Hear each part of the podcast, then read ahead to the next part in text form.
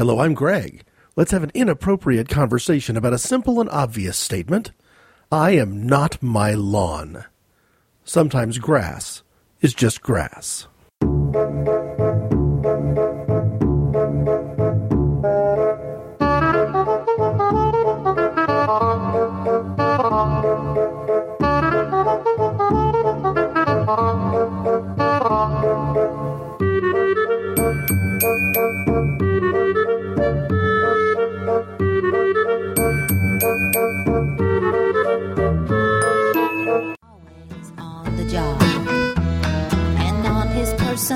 Picture of you that no one's seen but he. Oft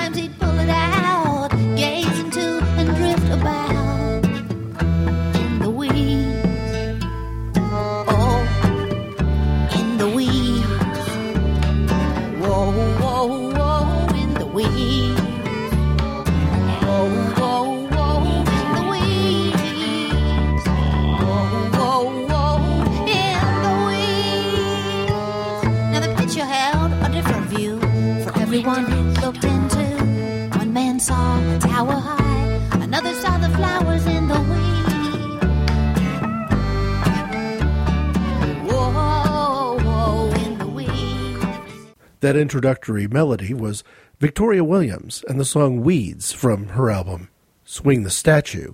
I'll get back to her at the different drummer segment. There's a couple of other things I need to do, though, first by way of introduction. Uh, one of them is that you can listen to inappropriate conversations on Stitcher Smart Radio, the smarter way to listen to radio. One of many shows that's available there, and including some of the ones that I might promote today. The other thing, though, before I get into the topic of this notion of I'm not my lawn, uh, maybe exterior decorations is not important, I'm going to get there by way of speaking a little bit about idolatry. And I'm going to start with a quotation of Scripture, a short one this time. But first, there's a topic that's going on in current events that I'm going to ignore. This is not new. From an inappropriate conversations perspective, I often ignore current events in Steubenville, Ohio, a recent case uh, going all the way back to last year involving you know teenagers gang raping or assaulting sexually another teenager has come you know to the end of one stage of its trial phase and that has led to a lot of talk a lot of conversation and some of it good. Now obviously there's there's nothing truly genuinely good that can come from a case as disturbing as this but the dialogue itself isn't necessarily bad and some of the hideous mistakes that the media has made, from CNN to Fox News and others, have raised some interesting and I think important dialogue about the media itself. And one aspect of that that I think I want to touch on is whether or not I've done enough to speak on the sexuality side of the mission statement of this show. Inappropriate Conversations is about the idea that we've not been served well by keeping strictly separated these ideas of politics, sex, religion, other aspects of popular culture. And from time to time, I will have episodes that deal pretty directly with sexual material, sometimes sexual history, sometimes current sexual thought and ideas. And on the one hand, I wonder, yeah, maybe I haven't done enough there. On the other hand, I would understand if there might be people who would put forth the challenge that would say the frequency of explicit language episodes is perhaps too high. I disagree. And one of the reasons I disagree is that a question that was raised actually just this week by an author named Christian Piatt, I saw the uh, article on patheos.com, raises five questions about this entire Steubenville, Ohio rape case. I want to focus on just the fifth one, and again, toss it out as an idea, just a one off, and then get into the episode itself about idolatry. His fifth question, things that have come to his mind after he's mulled over the situation in Steubenville, Ohio in some detail, is this Isn't it time we talk about sex yet? Talk about an inappropriate conversations topic starter, a conversation starter. There you go. Here are his words. We are both a sexually repressed and sexually obsessed culture. On the one hand, we cling to puritanical values that suggest good people don't talk about sex and sexuality, certainly not in detail, in places like schools, churches, or around the dining room table. On the other, we consume more pornography than any generation in the history of the world before us. We speak in generalities, lean on vague moral lessons from Sunday school, and hope that the high school gym teacher's six week sex education class will suffice to equip our kids to deal with sexuality through the most confusing, emotionally charged, hormonally volatile, and socially confusing time of their lives. And then we're surprised when they don't think oral sex is a big deal, or they wonder if they can get pregnant if a boy ejaculates in a hot tub they're in until we're willing to answer every question our kids have about sex, and even to anticipate others that they've yet to formulate, we're equally responsible when such tragedies take place. This is a good question raised by Piatt on Patheos.com. It may be an inappropriate question, but the, by far the more inappropriate thing would be refusing to answer it or refusing to acknowledge the validity of the question itself being raised. Why would we why would we do that? Why would we ignore a valid question, perhaps even an important question that's facing us? And I would suggest that one of the reasons we might do it is to protect our image. We're obsessed with the idea of who we are supposed to be. We are, as a culture, very interested in putting on the right front, the right show. And I'm going to describe that for the balance of this program as idolatry and I'm going to speak against it in a no holds barred way. But before I do, speak on my own behalf, or even critically of my own past, on this idea of the front that we put up, or the temptation to put up a front and to conceal who we really are, what we really think, what we've really done, where we stand on things. Don't just take my word for it. I'm going to go to the Bible, to Matthew's Gospel, chapter 23, and share what Jesus has to say about this idea, where Jesus essentially, if you were to break into some hip hop, might just say there ain't no future in your frontin'. Matthew 23, verses 25 to 28. How terrible for you, teachers of the law and Pharisees, you hypocrites! You clean the outside of your cup and plate, while the inside is full of what you have gotten by violence and selfishness. Blind Pharisee, clean what is inside the cup first, then the outside will be clean too. How terrible for you, teachers of the law and Pharisees, you hypocrites! You are like whitewashed tombs, which look fine on the outside, but are full of bones and decaying corpses on the inside. In the same way, on the outside you appear good to everybody, but inside you are full of hypocrisy and sins. If I've done that passage justice, I've communicated the exclamation points that Matthew has recorded here and ascribed in quotation to Jesus of Nazareth. My perspective is fitting that a show that was originally conceived to be timed roughly for the start of spring and to actually speak about the hypocrisy of pride and arrogance with regard to possessions and appearances should start with the words of Jesus Christ and to pointing a finger at the church. Yes, I don't think I've done this in quite some time and never as directly as I'm about to do it now. But there is a problem inside the church today, including churches that I have attended, with idolatry. Oh, I could call it hypocrisy. I could use light and airy terms like putting on airs or even putting on a front. But I think it's about time we probably face to face acknowledge what we're really dealing with here is idolatry. For example, if in a conversation with, say, a pastor or a member of the congregation, the talk turned to whether or not we were being you know sufficiently reverent toward the altar that stands at the front of the church whether it was inappropriate that we allow kids to take communion or children to step too close to that or whether it's wrong for the piano to be too close to the altar or for other musical instruments to be played around there that it should be kept as a sacred space well, what are we talking about a sacred space? As Christians, and in particular as Protestant Christians, my church believes that Jesus, once and for all, with his crucifixion, with his resurrection, tore the curtain that separated the Holy of Holies within the temple of ancient Israel from the common folk who were trying to practice their religious devotion. In other words, this notion of an altar somehow being sacred, of there being something inherently holy infused into marble and wood is completely wrong. Paul, in the book of Acts, on more than one occasion, specifically states that God will not be worshipped in things built by human hands. that the craftsmanship and the artisanship of a human is in no way sufficient to create something that's an object of worship. I challenge this individual in a conversation, as a matter of fact, to say that the same attitude that seems to be prevailing about, you know, how we should be, you know, behaving, for want of a better word, inside the sanctuary. You can see it, you can detect it, especially if you're a visitor and you're sensitive to how you're being perceived when people respond to the way people dress that in some churches, if you walked into that church wearing blue jeans, tennis shoes, and a t-shirt, I mean, you're you're probably not going to get asked to leave. But you might notice you're not going to get necessarily asked to come back. Or if you do get asked to come back, you'll be asked to come back in the hopes that maybe you've seen enough and learned enough from your first visit to do better next time. That in some ways, your ability to worship is completely connected with what you wear. This is, in essence, an act of idolatry. It places what Paul would describe in the letter to the Romans, a stumbling block in front of people, puts something in their way, something extra they have to do. It's in every way a sinful Jesus plus theology.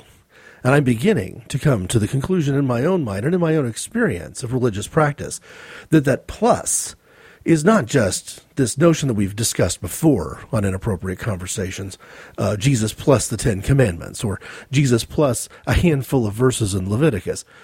In this case, if it's Jesus plus what you wear, or Jesus plus how you sing, or what music you play, or what music you listen to, or what movies you don't go to see, or what books you don't read, if it's Jesus plus that, then it's Jesus plus idolatry.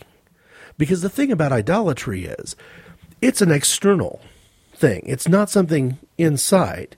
It's that whitewashed tomb. I'm going to dress up. I'm going to look right. I'm going to act right. I'm going to behave in the right way because I'm interested in being perceived in the right way because image is everything.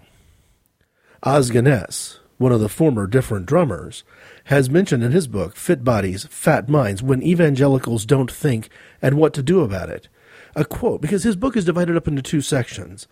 One looks at the historic problem, going back to before the United States was formed, before the Articles of Confederacy, at influences that have led to and fostered Christian anti intellectualism in this country.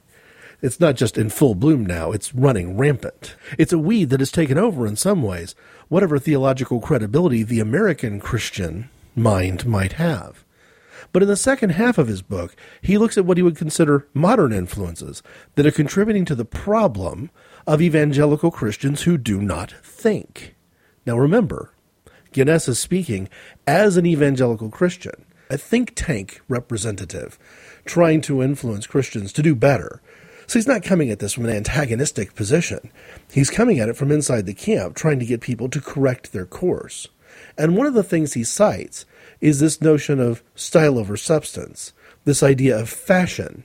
And the quote that I shared when I talked about Guinness, I'll share again here from memory, so I might get it a little wrong, but it was basically anymore when you put on something to wear and you walk down the street, or when you pick up a book to read, or when you, you know, play some music on your phone with the speaker on so others can hear, you're not saying, like you used to back in the day, I like this anymore what people are saying by the clothes they wear or the music they listen to is I'm like this.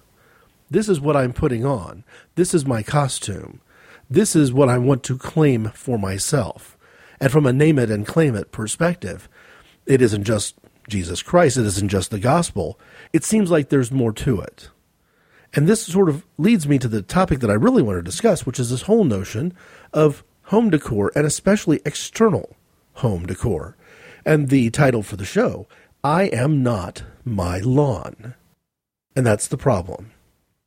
Now, first off, just to speak in a somewhat self deprecating tone, I, as a member of a community, as someone who lives on a street with other people and in similar sized homes, I can do better than I do today. I am not the guy in my street who obsesses over how much mulch, what kind of mulch, which flowers, how well the trees are pruned, the uh, edging and how well the yard is maintained. I'm not that guy. And perhaps that's a problem. Uh, if I were my neighbor and my neighbor was that guy, I certainly would pre- be perceived as the problem. Because for some people, their value, their worth, who they are is tied up into what their driveway and their front yard looks like. And if the guy next to you doesn't water as often, doesn't fertilize as aggressively, but doesn't buy enough mulch, doesn't use enough of it, isn't the right kind of mulch, then you know suddenly you're doing all this work to make everyone see how wonderful things can be and how great things are and how much control you have over your image and over your possessions. And it doesn't serve you very well if the guy next to you or the guy across the street from you is kind of a jerk, doesn't really care, and clearly is a bit of a slacker. Now, this goes all the way back to the first home that we owned, where I was absolutely and unequivocally a slacker. We moved into the home. I didn't have a lot of time off. I didn't have a lot of practical experience and know how. And, you know, we, we ended up with a weed problem before we could get to the process of putting in the lawn because it was a new house being built, built in a new cul-de-sac of the neighborhood in the city that we lived in. And by the time we got around to doing the maintenance of putting putting in a yard, putting in a fence, all that other sort of stuff, yeah, we ended up having to work much harder than we should have to begin with.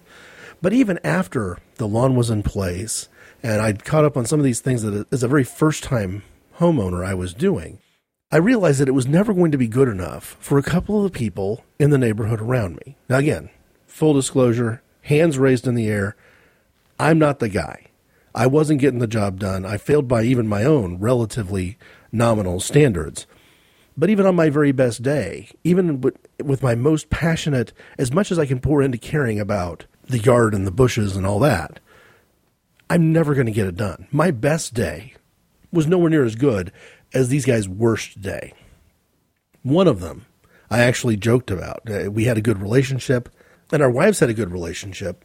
But at some point, you could begin to see that there was something kind of going wrong inside his relationship with his wife. And it later proved to be true. I mean, sorry to say, I, I'd hoped that I was not right. But my perception was that he had suddenly had a much more external focus, working a lot more hours at work, spending much more time on hobbies, and especially a lot more time on the yard. And when it struck me that it was at its most peculiar, was that even in that right time of year, either you know late in the summer or midway through the spring, when the weather is just perfect for grass to grow, and you've done some fertilizing, to me, twice a week is the most you ought to be mowing. If you're mowing more often than twice a week, then you probably ought to be a little bit more aggressive on your setting, taking the grass down a little bit further than you are. But this guy was three times a week, every week, no matter what. I saw him out there mowing his lawn the second of the three times that given week in a driving rainstorm with thunderstorm warnings. I am dead serious that if he had planned to, mow, to mow his lawn on a particular night and it was hailing or there was a tornado warning, it was a roll of the dice, flip the coin, 50 50 shot. He might be out there mowing the lawn. And what I said was that there had almost, it was so peculiar to me that there almost had to be something sexual about it. Because you've got a guy who, who is doing something that he has a great deal of passion about three times a week, every week, without exception. And if anything interrupts that pattern, if one of those times is taken away from him, positively, unmistakably surly.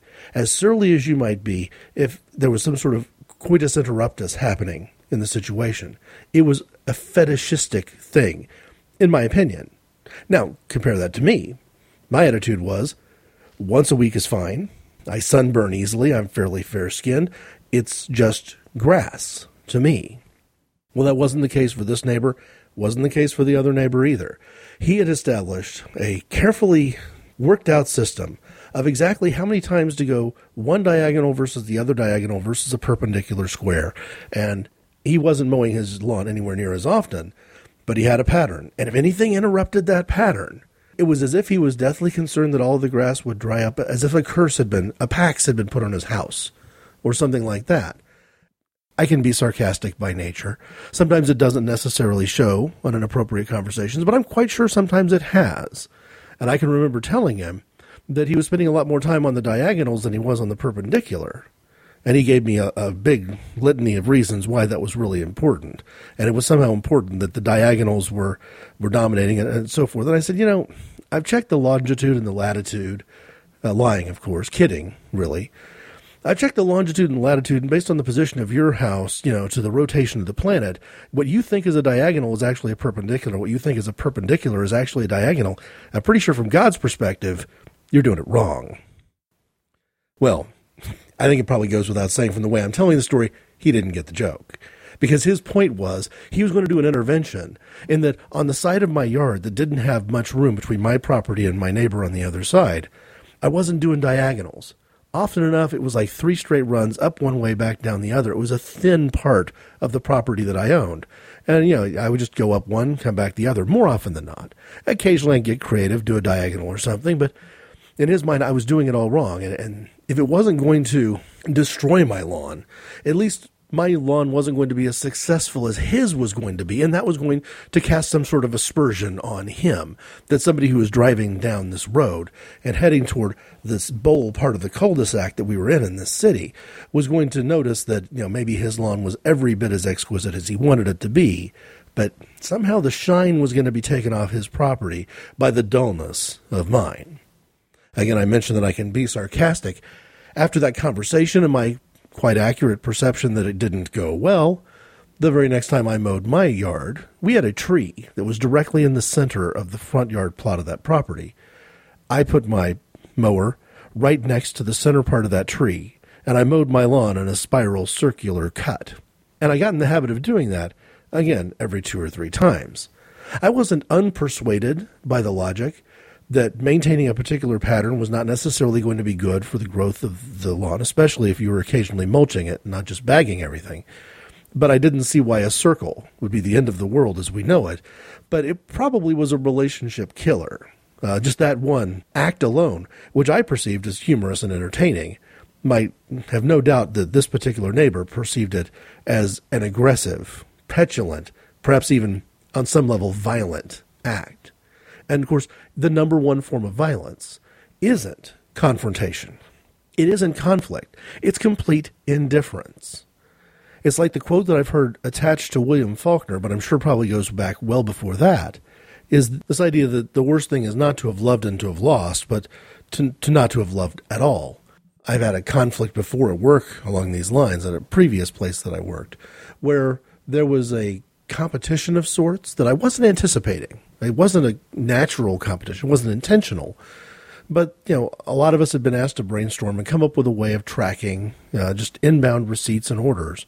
And I came up with a way that seemed, you know, really good and very comprehensive, and lots of people liked it, but others felt it was a little too complex. Another member of our team came up with another method, similar in many ways, but different in the fact that it was much more straightforward. And the day was approaching when we were going to present these two or three ideas, and the director in the area was going to make a choice. And before we got to that day, thinking that I was being a good team player, a good team member, very cooperative and helpful, interested not only in what was best for me, but also what was best for everybody, including newer members of the team who I could tell were going to struggle to maintain a document with the complexity that I'd created. I simply backed off, withdrew my copy, threw my support behind this other individual, and said, let's go with her answer. And I wasn't, I don't know whether I was expecting to get a whole lot of gratitude. It, it was to me a very pragmatic decision that I was making. What I wasn't expecting was to get that much anger, almost vitriol, because by surrendering before the battle, I had deprived her of the victory.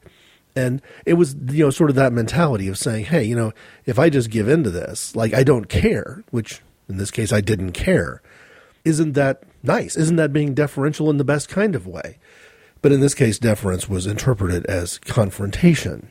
And to be indifferent to something that other people are passionate about, that other people take that seriously, can often be perceived as the worst kind of confrontation, as eh, maybe even an act of violence. And so, as a homeowner, you know, I'll be the first to confess I'm I'm the guy who you know I look at it and I say it's grass. I want it to be healthy. Um, I want it to survive. I don't mind if it grows. I'm willing to fertilize. Not that interested in over fertilizing. Because to me, the health of the people in my community, drinking water, the impact of groundwater runoff on other aspects of the environment, pretty important. having a very green, or perhaps the greenest lawn, having a fastest growing lawn that maybe has to be mowed three times a week just to keep up with it, is nowhere near as important as those other priorities. But I do engage in chemical fertilization. I mow a couple of times a week when things are at their height. Um, there are weeks where I don't mow at all. And again, there's the thing: if you hit the the hottest part of the summer in some parts of the United States, and your grass really isn't growing, and the only thing that does grow, if you have any, are the weeds. And I, my wife and I have more than a few conversations during the summer about whether it's the appropriate time to just give in and mow quote unquote the lawn when the only thing you're really cutting down to size is the weeds because due to the heat things are fairly dormant. Now we don't often see complete browning that sort of that dead looking hibernation. But even though the, the yard stays more or less green, it doesn't grow very fast. Now, of course, that distinguishes me from some of my neighbors as well, because some of my neighbors at the height of the hottest part of the season spend a lot of time and a lot of money and what I would describe as a lot of resources watering making sure that the grass does continue to grow so that it all can be mowed and so that at all times you're maintaining this this look of uniformity. I've had a few coworkers that I really admire. I mean, uh, this is not a criticism; it's just a difference in style that work to do the uh, the haircut thing in such a way that it maintains as much as possible the illusion that their hair has never grown. This is the way I interpret it. Again, perhaps it's uncharitable, my approach has always been to cut the hair short, short as I can tolerate it, and to let it grow to the point where it's pretty much as long as I can tolerate. And if that puts me in a six to eight week pattern, or maybe even longer, then I've saved myself maybe a little money, certainly the time, and maybe even at times the aggravation of dealing with the haircut issue. But I have friends who go every two or three weeks, who have it scheduled out in advance, and they don't, they never cut it too short and they never let it grow too long because there's this very narrow band that they want to maintain. Now, maybe that's easier for them. Maybe they enjoy the process of going to get their hair cut or their hair done. That's just not me. And it's not me both in the sense that that's not really the, to me, the, the best way for me to use my time, but also in the sense that I'm not trying to maintain any illusions. I'm not trying to maintain the illusion that my hair is always a certain length at all times or that there's a band within that length. Now, this probably could rule me out in the minds of some people from that dress for success idea, but I've always been the kind of employee where I look at myself from the perspective of if the most important thing I'm bringing to the party on any given week is what my hairstyle looks like, then I'm not getting the job done the way I want to get it done. And hey, there may be times where that's a true statement. There may be times when situations or uh, workloads or priorities interfere, and I, I can't get things done the way I want. I'm not as effective as I'd like to be. But heaven help me the day that it comes down to the fact that the most important thing I'm bringing to the party is the length of my hair. I am not my hair. I am not my shoes. And I am certainly not my lawn. Masters of None. Log on to mastersofnoneshow.com.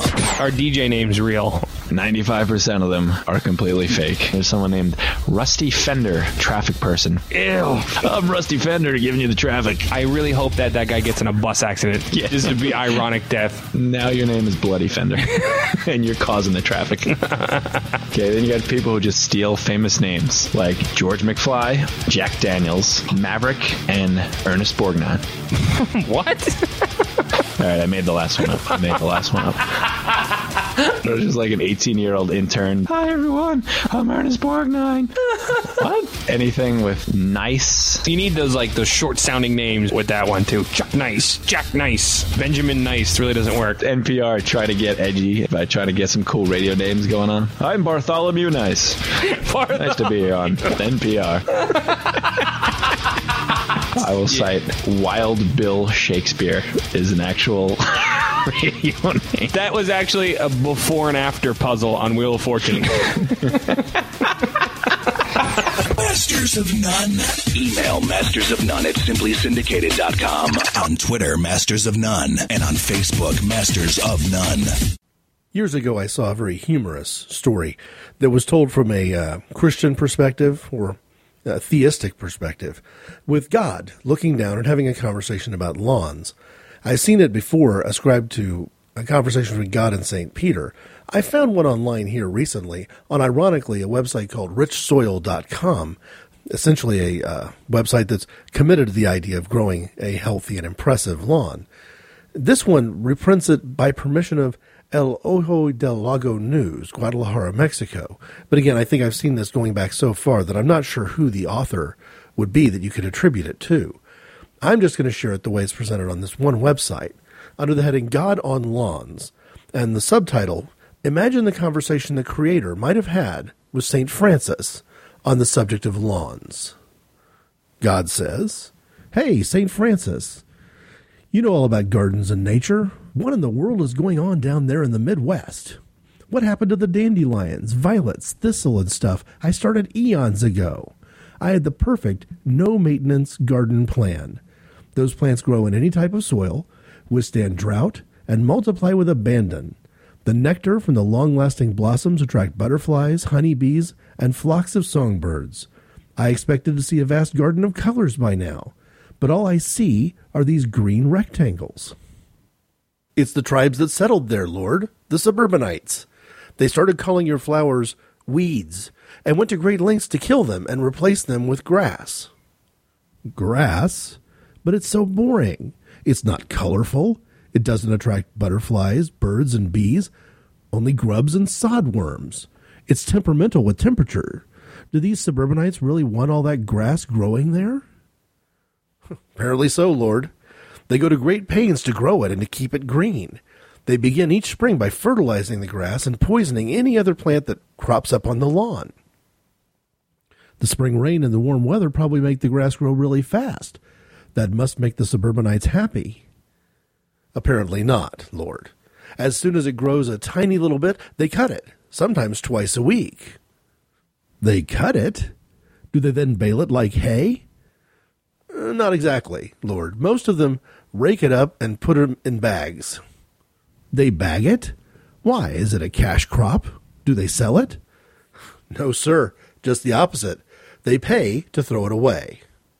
Now, let me get this straight. They fertilize grass so when it does grow, they can cut it off and throw it away? Yes, sir. These suburbanites must be relieved in the summer when we cut back on the rain and turn up the heat. That surely slows the growth and saves them a lot of work. You're not going to believe this, Lord. When the grass stops growing so fast, they drag out hoses and pay more money to water it so they can continue to mow it and pay to get rid of it. What nonsense. At least they kept some of the trees. That was a sheer stroke of genius, if I do say so myself. The trees grow leaves in the spring to provide beauty and shade in the summer. In the autumn, they fall to the ground and form a natural blanket to keep the moisture on the soil and protect the trees and bushes. Plus, as they rot, the leaves form a compost and enhance the soil. It's the natural circle of life. Yeah, Lord, you'd better sit down the suburbanites have drawn a new circle. Uh, as the leaves fall, they rake them into great big piles and pay to have them hauled away. No. What do they protect the shrubs and the tree roots in the winter? How do they keep the soil moist and loose? Well, after throwing away the leaves, they go out and buy something they call mulch, and they haul it home and spread it all over the place where the leaves had been. And where do they get this mulch? Oh, they cut down the trees and grind them up to make the mulch. Enough. I don't want to think about this anymore. Sister Catherine, you're in charge of the arts. What movie do you have scheduled for us tonight? Well, Dumb and Dumber, Lord. It's a real stupid movie about. Never mind, never mind. I think I've just heard the whole story from St. Francis.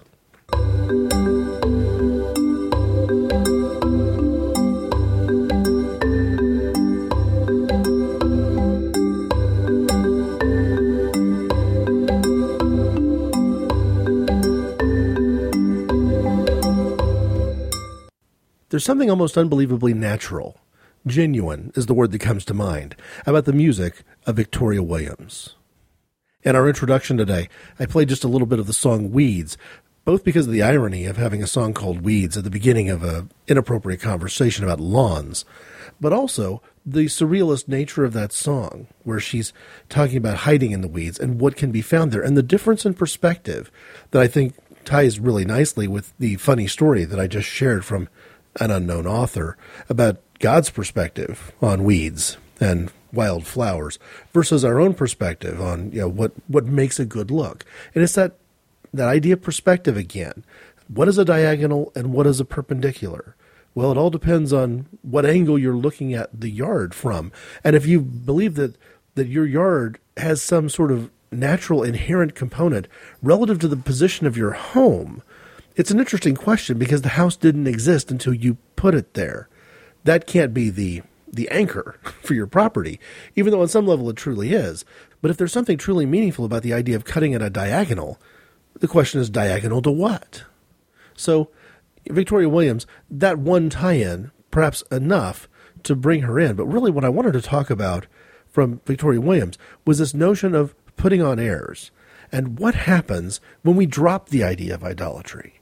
What happens when we're open and honest about our roots? And how does that change things?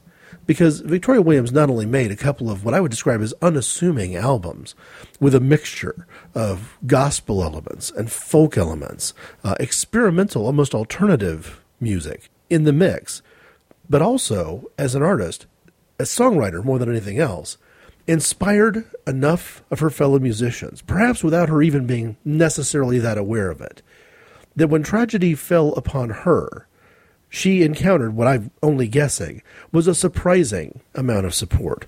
And the result of that support is one of the single most important movements in rock music in my lifetime. I want to speak a little bit about Victoria Williams' music itself.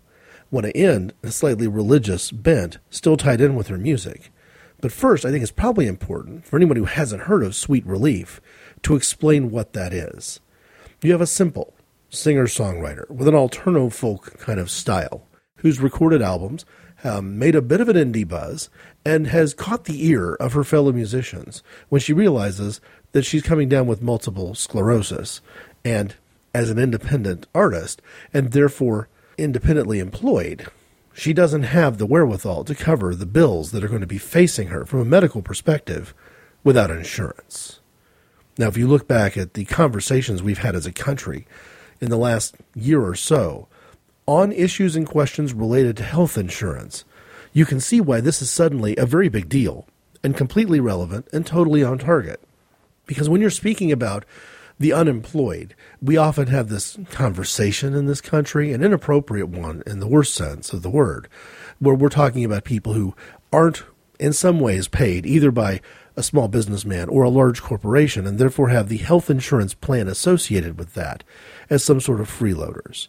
And we get confused and we jumble up this idea of unemployed and underemployed and independently employed. But you have to be the rare exception when it comes to independent employment. If you're going to be in a position to pay for all of your own health insurance bills while dealing with something as significant as cancer or leukemia or multiple sclerosis.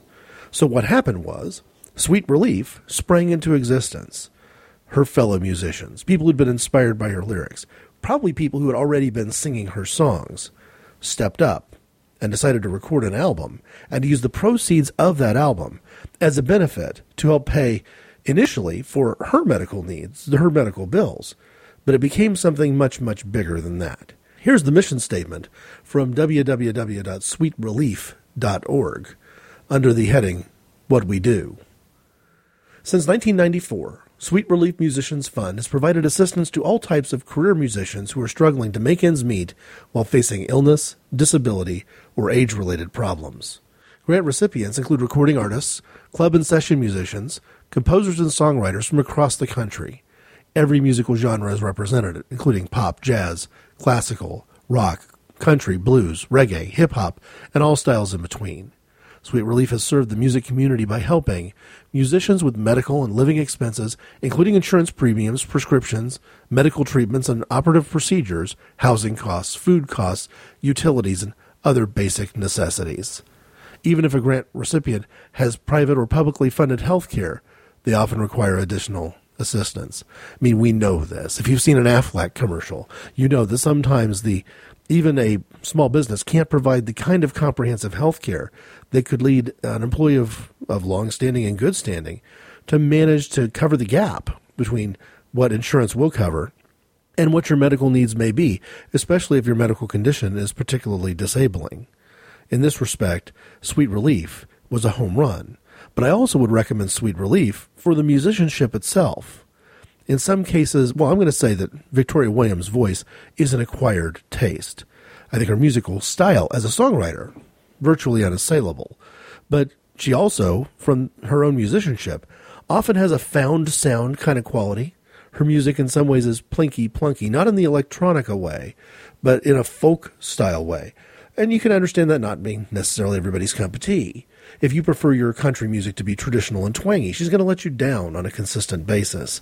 And if what you really feel about rock and roll is that it's metal or nothing, well, she doesn't have a lot of heavy metal in her. But the interesting thing about the Sweet Relief Project was what happened when other people stepped up to participate and record her music. Song like Summer of Drugs, recorded by Soul Asylum, coming not long after they'd become a major hit with their Somebody to Shove song and a few other singles from that same period. Pearl Jam was literally on top of the world at the time that they recorded Crazy Mary, which had not yet been released by Victoria Williams on her own album and featured her in background vocal. If you've never heard Crazy Mary, the Pearl Jam version or the Victoria Williams version, one of the better pieces of songwriting that, frankly, I've ever heard. She paints a story of a small town, small town life, and the eccentrics that live there telling a tale of somebody who, you know, perhaps uncharitably could be described as the village idiot, but from the perspective of a character who saw more there. And, you know, one of the lines, just painting the picture of what this town was all about. I'll just quote a, a little brief lyric from it, uh, where she describes a country store with a little sign tacked to the side that said, No L O I T E R I N G allowed. Underneath that sign always congregated quite a crowd. This is the kind of turn of phrase that was common throughout her work. From my uh, experience just shopping used record stores and valuing the bargains that I see, I've described myself in previous episodes from a music store perspective as a plecostomus. I don't like to see something genuinely valuable being cast aside by others. And on more than one occasion, I bought additional copies of this sweet relief in the dollar bin or two dollar bin and shared it with others. People who didn't buy it when it came out at full price perhaps weren't even aware of it. But it's my way of saying, hey, if you've really never heard Buffalo Tom before, their version of her song Merry-Go-Round is quite good. Uh, Lucinda Williams does a very nice and very Victoria Williams version of the song Main Road. And I've got a soft spot for Maria McKee. I always have, and I always will. And she basically gets what you might call the title track of this particular collection. There are moments where I could go either way. The recording that Michael Penn does of the song Weeds, it, no better or worse than Victoria's original. When in doubt, I tend to, to land on the original. Lou Reed brings a really good quality to the song Tarbelly and Featherfoot, but there's a different quality that's brought to it by Victoria and her original, so that's another one I go either way on. The Waterboys do a marvelous job trying to find the right tone for Why Look at That Moon. But again, Victoria hits the same tone virtually the same way, and uh, hers has more of an interesting, sort of a found sound approach. If I were going to recommend one track, though, I'm not going to recommend Holy Spirit from the Sweet Relief collection recorded by Michelle Shocked. It's not that Shocked does a bad job. She has an interesting take on the song. But from the album Swing the Statue, I would recommend, really strongly recommend, Victoria Williams' original version of a song that's essentially an interpretation of Kumbaya. Swing the Statue also has another gospel oriented song called uh, Lift Him Up near the end of the album. And one of the more emotional, heartfelt songs she ever wrote, which you may have heard performed by other people, I Can't Cry Hard Enough. The chorus is, And now that you've gone, I can't cry hard enough. No, I can't cry hard enough for you to hear me now. Um, that quality. But no, the one I really want to cite is Holy Spirit, which is essentially her singing a song that is a, you know connected directly with Kumbaya. And I know some people in the church who don't like Kumbaya. Either they feel it's too uh, folky, to campfire song. Again, that whole notion of is what we're singing respectful enough? And is that notion of respectability really just a form of idolatry that we frankly should shun as a sinful feeling welling up within us? Or is it that it's just too simple? I don't know. But the storytelling that Williams brings to it starts off in sort of a church camp setting in Louisiana, jumps forward to New York City, and kind of puts this notion of singing kumbaya in both of those perspectives. What if it truly is a church camp? Or what if it's a street musician? And then she ends it by saying, I have felt it on a mountaintop and underneath the stars. I have felt it in a churchyard and, and even near some bars. It will make you laugh, make you cry, make your heart go ping. Yeah, the Spirit, the Holy Spirit, will make you shout and want to sing. The Spirit, Holy Spirit, was flowing. The Spirit was flowing. Victoria Williams is the kind of singer who could put this song on an album with either an indifference to its commercial success or a sense that this well rounded, here is who I am, take it or leave it idea might lead to commercial success. I'm not sure that I can speak to you know one degree or another how much commercial success she had and how it measured up to her personal expectations.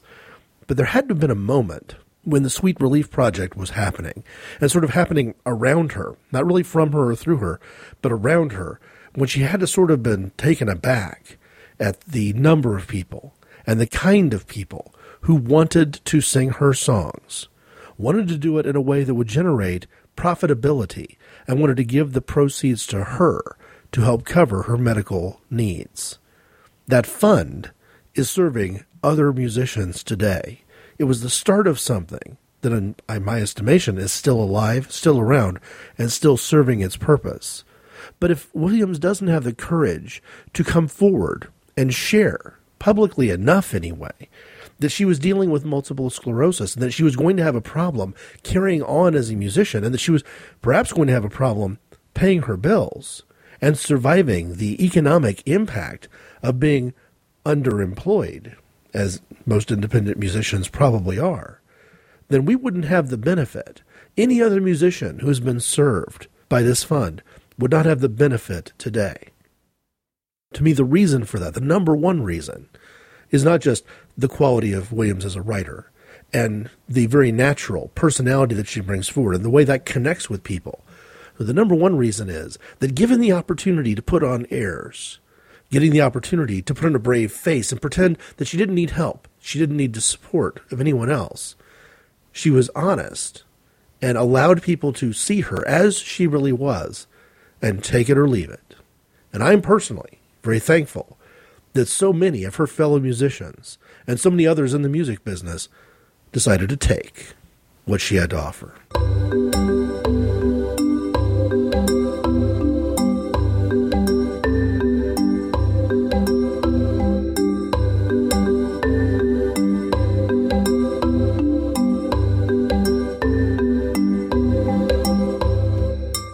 So, the overriding theme to this inappropriate conversation is that idolatry is wrong, that it separates us from the love of God. It stops the Holy Spirit from flowing, as Victoria Williams described it in her song. But perhaps it's also saying, hey, if you see any recording, whether the tribute to Victoria Williams or the tribute to Vic Chesnutt or any other future recording with the slogan Sweet Relief over it, and you notice that it is actually serving the purpose of providing additional ongoing support for Sweet Relief Musicians Fund, by all means, pick up a copy. And if you haven't given the music of Victoria Williams a second listen, because it was perhaps just a little bit too folky or a little bit too simple, I would encourage you to, if nothing else, give it one more try and do so with the lyrics attached. If you'd like to put some dialogue into this conversation yourself, I can be reached at ic underscore greg at hotmail.com. It does appear that there won't be any interruption to my email communication at that particular e address. I also can be found at Twitter at ic underscore greg or on Facebook. There is a separate page for inappropriate conversations there as a cause. And as always, the website at www.inappropriateconversations.org has show notes with comments enabled. Thanks for listening.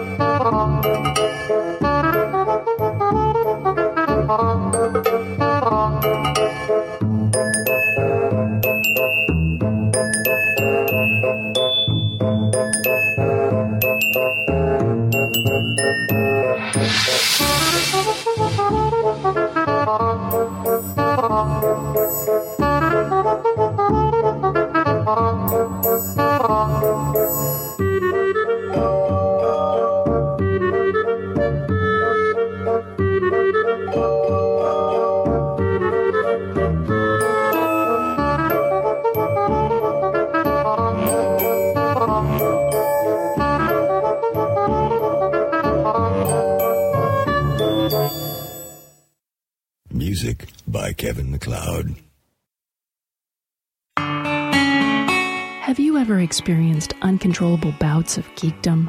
If so, the Anomaly podcast may be right for you. In clinical studies, Anomaly's interviews, convention reports, commentary on geek culture, games, sci fi and fantasy television, literature, and film provided a feeling of fullness while promoting health for optimal geekiness. The Anomaly podcast is not suitable for all people. Only geekily active cool chicks with a healthy sense of humor should listen. Geekily active cool guys should listen too. Anomaly has resulted in sudden fits of squee. Broad smiles may appear without warning and could become permanent. The most common side effects of anomaly are unconsciously joining in the gamma quadrant golf clap, out loud, at work, to the amusement of coworkers, and attempting to interject opinions aloud to hosts who can't hear the listener. But in all cases, the benefits outweigh the risks. Ask your anomaly if you're healthy enough for entertainment of this caliber. You don't need a doctor's messy handwriting to obtain a free subscription. Anomaly is available over the counter at Stitcher Radio and in the iTunes, Zune, and Blackberry stores. You can also stream episodes of Anomaly and Anomaly Supplemental at anomalypodcast.com. That's A N O M A L Y podcast.com. Just one one hour episode provides 24 hours of relief and never leaves a bad taste in your mouth. Music by JewelBeat.com.